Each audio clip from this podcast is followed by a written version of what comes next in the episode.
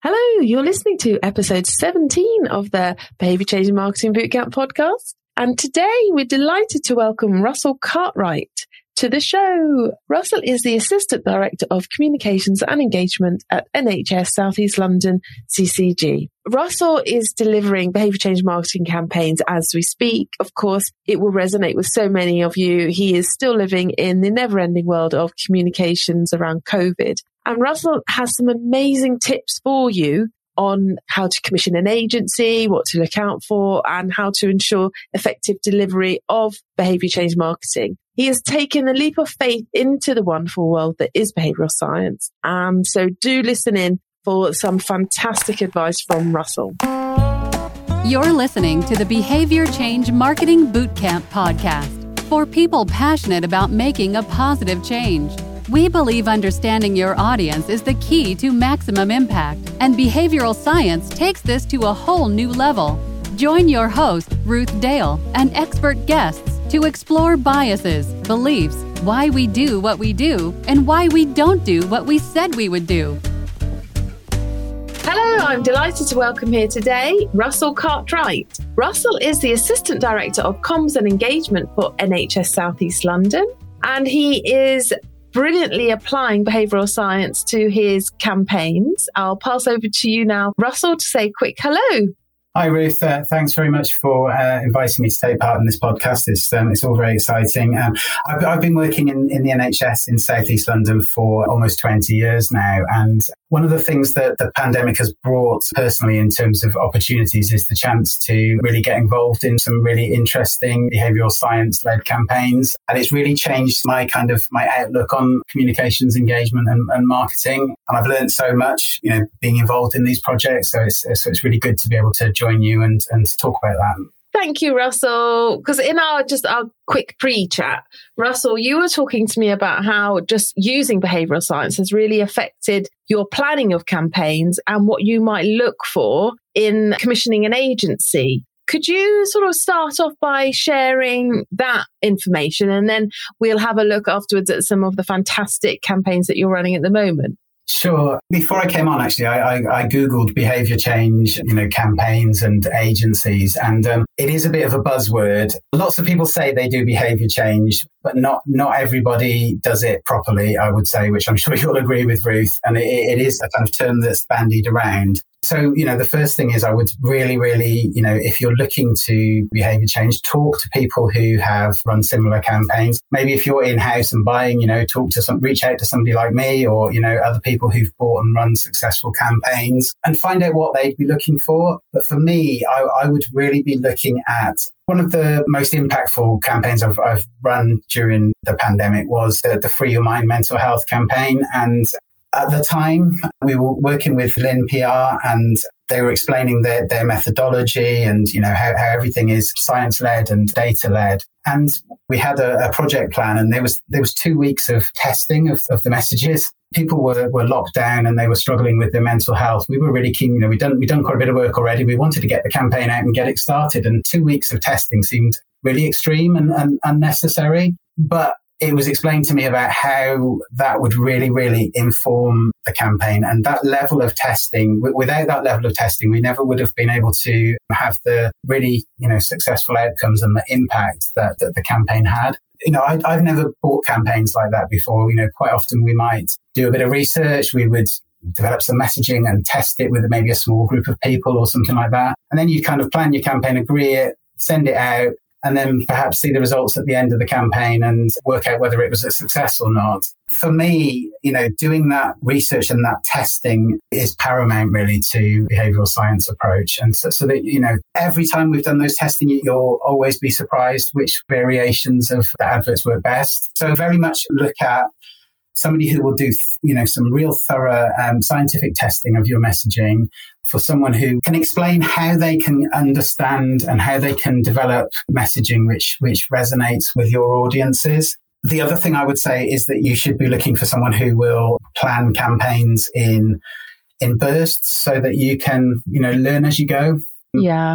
You know, if, if you start, start a campaign and one channel's not working great, then why would you carry on with it for the rest of the campaign? You know, you need to have some flexibility to be able to change things. And because you learn as you go, you know, I've come to the conclusion that I don't need to have all the answers now, whereas before I felt under pressure to need, you know, people ask you, and you know, what, so, so, so what's the common solution to this? Actually, I don't know. don't know. no, exactly. But, but what I do know is I've, I've seen through behavioral science that there are ways to find those solutions and that, you know, nobody knows them until you test them. Well, that's it. And you mentioned the two week test that you did for Free Your Mind. Mm. So, was that literally testing different creatives and different changes in wording? Just for anyone at home who's listening, thinking, did, how many variations of the advert did you test? So we, we tested lots because for that campaign, we had quite a segmented audience. So we were running, trying to remember now, it was quite a while ago, but we, we had adverts running for 13 to 18 year olds and 18 to 30 year olds and then 30 to, so it was very segmented in terms of ages. And, and I think that was important that, you know, we had images that resonated with the different age groups because, you know, a, a picture that appeals to a 16 year old may not appeal to a 59 year old or, you know, that sort of thing. So we tested several versions of several different variants. So uh, the, variant, the variants could be different images. They would also be the, the text that's on the images and also the text that surrounds the images in the adverts. Okay, wonderful. So that's a great tip then that you said when you're looking to source an agency, ensure that that's a service that they offer. Yeah. Actually see what the data says. And isn't that a wonderful step forward from the days when it would just be the creative was chosen by a group of stakeholders in a committee room? And yeah. it was basically what people liked or didn't like rather than actually what would create action. Because at the end of the day, we want people to do something, don't we? So it could be something so random and unusual that actually does that.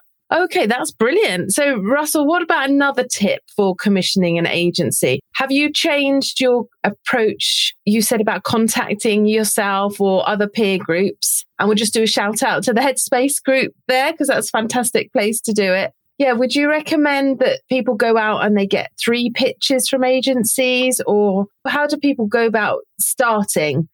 Like you say, if you go down the Google road of behavior change agencies, mm. or any good marketing agency will just be running on the back of that keyword because it's such a buzzword.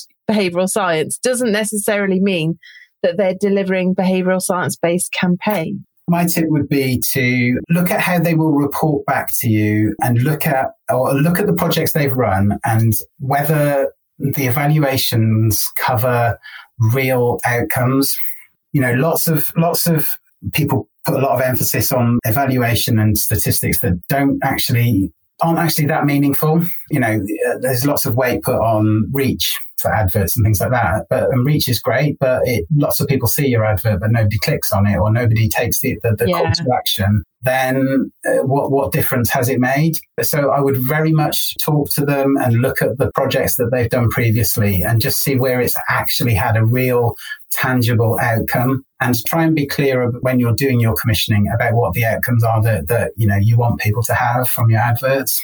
Yeah, no, that's fantastic advice, Russell, because actually that's a conversion campaign, isn't it? You know, if you want someone to click through and do something, give an email or sign up to something, then you've actually got to be really clear that that's the behavior and that's what you want them to do, which is quite different to kind of a brand building, you know, awareness campaign that might be, you know, much more about raising awareness and lobbying type thing. And actually, some of the old fashioned public health campaigns, if you look back, were really, really awareness based in a sense because they were much more about changing the narrative, the, you know, the main society's narrative and making people think about smoking in parks or smoking in cars. You, we couldn't necessarily track from an advert whether they had stopped smoking in cars necessarily. So if you do have a lovely digital consumer journey where you can measure call to actions, that is kind of a, the perfect campaign really for behavioral science to really show its value. Have you got any campaigns going at the moment that you could share with us to inspire us? Yeah, so I've been working on vaccination campaigns pretty much since December last year. But at the moment, we're prioritizing 12 to 17 year olds. I'm currently running a, a Don't Miss Your Vaccine behavioral science led campaign. And we've just actually had some amazing results back from the first burst um, of that campaign. Our digital adverts are currently, so we're, we're segmented again. So we've got adverts targeting 12 to 15 year olds, adverts targeting 16, 17 year olds, and then adverts targeting their reference network, so their friends and family. And across all of those, those segments, we're currently running an engagement rate at six times the industry standard, which is really good because I, I hold much more weight on the engagement rate. That, that shows people interacting with your adverts rather than just seeing it. It shows that they're clicking on stuff. It shows that they're clicking on the links or it shows that they're commenting, sharing, you know, that sort of thing. So that is so much better. But what, what I'm really, really pleased about is uh, in this campaign. So the where we're doing exceptionally well is with with 12 to 15 year olds, which notoriously hard Brilliant. to reach. Yeah, um, yeah. So, so our, our, engagement rate with 12 to 15 year olds is currently running at nine times the industry standards. And we really, really, uh, well, I've been blown away by the, the success we've had, particularly on Snapchat, which is a new channel to me. Yeah. Russell, that's fantastic. Hmm. That really is amazing. Like you say, everyone's been grappling with how to reach young people, especially around vaccination. That's incredible. So you're on Snapchat, which is a bold move. And like I'm sure you said earlier, the king of Snapchat. We, I'm sure we get called the episode, the, hear from the king of Snapchat. But it's something like you said, you mentioned about making sure you're on the right platform for the right target audience. And it sounds so simple, but it just isn't something we can take for granted. What was it like starting your journey with Snapchat? So it's been a confusing one, and I've, I've been led by our agency, to be honest, too, who do have the expertise rather than myself. But it, it really has been good just to dabble with it, which we originally did. And when we did the tests and when we started the, the burst, we could see that it was working so well and that, you know, the, particularly 12 to 15s, although Snapchat has performed well for 16 and 17 year olds, was really, really getting people to interact with our adverts. So I mentioned the kind of flexible approach. Well, we've we've we've shifted resources. We've we've put extra resources into Snapchat and moved them away from where it wasn't quite working as well. Yeah. Yeah. So, what's it called for any of our listeners that are on Snapchat? so the account that the adverts are going out through is our underscore healthier underscore SEL, which is our um, integrated care system in um, in Southeast oh, Brilliant. What I would say, if you check it out soon, there won't be much organic content. We've just agreed the organic content plan for Snapchat, but so there will be more organic stuff. But the adverts are doing exceptionally well. And how long will the campaign last for? So currently there's a, a, second burst of activity and it's planned to run for another 11 days with the possibility of extending. Plus, in Greenwich, where I'm based, we're going to be running a kind of offshoot for another month or so. Oh, another month. That's fantastic. So, would you expect your agency to report to you on a daily or weekly basis the kind of numbers and engagement rate? Or do you leave it up to them to kind of make the decisions about moving the funds to which channels? I mean, I'm, I'm in very, very regular contact with them. I think it's important that you have, at the very least, a weekly catch up while you're running a campaign through from the research and insight phase to, you know, campaign development. Yeah. So, so it's a weekly catch up. But to be honest, the campaigns that I've been running have been moving at such fast pace that, you know, we, we've needed to touch base several times a week. Um, Brilliant. To talk things through and agree. I think, oh God, I'm so glad you said that, Russell, because sometimes when we commission the agency out, we think that's it, it's done, goodbye. But actually, it really does take a, you know, you still got to be captain of the ship or at the helm and make some really fast, quick decisions. Otherwise, there's no point in having the data real time if we can't make real time decisions. Yeah. Oh, that's amazing. So, Russell, you said that using behavioral science has completely changed what you do. So, would you give one bit of advice for anyone who's a bit nervous coming, thinking, oh, it's a bit too complicated to understand? To give a bit of advice for anyone who wants to get started? I would say be brave and go for it. You'll learn so much. And although some of it can be complicated. It's not in a lot of ways. You know, I remember um, with the Free Your Mind campaign, we did, you know, lots of research and insight gathering at the start. And we came out with our messages. The Free Your Mind campaign was all about encouraging people to take action, to think about and look after their mental health and well-being. And if you were to look at the top messages that we, we, we used in the campaign that resonated most with their audiences, you think, well, they're really simple and straightforward. You know, surely you didn't need to go through all that. Doing that piece of research brought you, it just highlighted what potentially could have seemed obvious to some people, but, but it showed that with the testing and with the data that they resonated with people. And I think it, you know, just having that in your pocket, the results, being able to go to, to senior people and say, these messages and these creatives are working with our residents means that you, you know you've got the business case for what you're doing there and then really. Yeah definitely. Like you say having it in your pocket that you spoke to the residents and that these messages are working and they're being tested it's just amazing. And it just also means that you can share it with the rest of us. It also means that you know everyone else can learn from what you're doing because you do have the data and the science to back it up so thank you so much, Russell. There's some fantastic tips there. We will go through, I'll listen back through and I'll pull them out for the show notes. But I think just to sort of sum up your sort of top tips were to really focus in and make sure your agency can offer you a sort of two week test period and will offer different creatives and test different creatives for your different segments and target audiences. And also to make sure your agency can provide real time monitoring and flexibility and agility to change channels as is needed.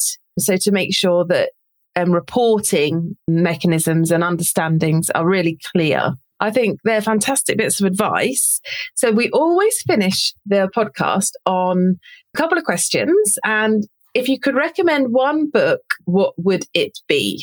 Okay, so you did pre-warn me about this, and I'm gonna I'm gonna cheat if that's okay. Um, yeah, I'm gonna, I'm gonna recommend two books. Ah, that is cheating.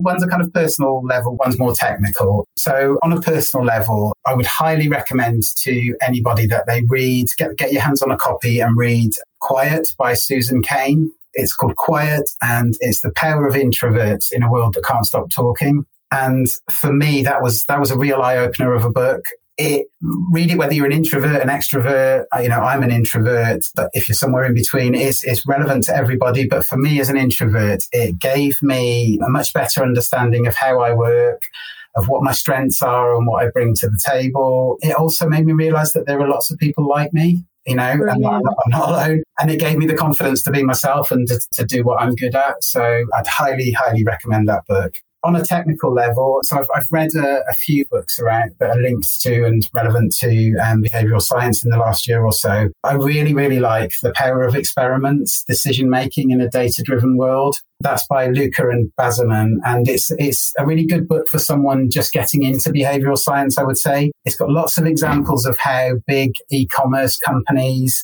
like eBay, Airbnb, Booking.com, how, how they use experiments and testing to find out what, what works with their audiences. Plus, I think it, it also kind of highlights how easy it can be for us working in comms and PR in the digital world to adapt some of these principles for instance, you know, local regional newspapers, the Manchester Evening News, for instance, they test several headlines when they first publish an article now. Oh. And yeah, if it's a big story, they'll test two or three different headlines, see what gets the most clicks in the first hour or something like that, and then go with the best one. And actually, if that, that's a principle that, you know, we could use in public sector and in house. Yeah. So, so test, you know, why, why can't we? That's so clever. I love it. Yeah, and you know, if we're doing a stakeholder bulletin, which is something we all do, you know, test two or three different versions of it and see what works, see what gets most most interactions with it. I think it has, yeah, the behavioral science stuff has really made me think about how we can try and implement some of it in house as well. Yeah, and Russell, just like you said, it is so liberating because behavioral science means you, you don't have to have the answer. You don't have to say, yes, this is the exact copy that will achieve this and this, because actually it's completely unrealistic expectation. And that's just wonderful. And the Manchester Evening News really shines a light on that. Mm. That, you know, it's the comms, uh, well, a marketing and comms manager's job. I always think of the analogy of a conductor, you know, with an orchestra. You know, we should be pulling it all together Or are we the one man band that's running around trying to play every instrument? So I think that's a wonderful example of actually it's a process and it's our job to really galvanize it and make it happen but we don't have to have the answers at every stage that those answers come from. And thank you so much for coming on. It has been brilliant to have you here, and I'm sure that we'll get you back to share more case studies with us down the road. Absolutely, be really happy to. Thanks, Russell. Thank you.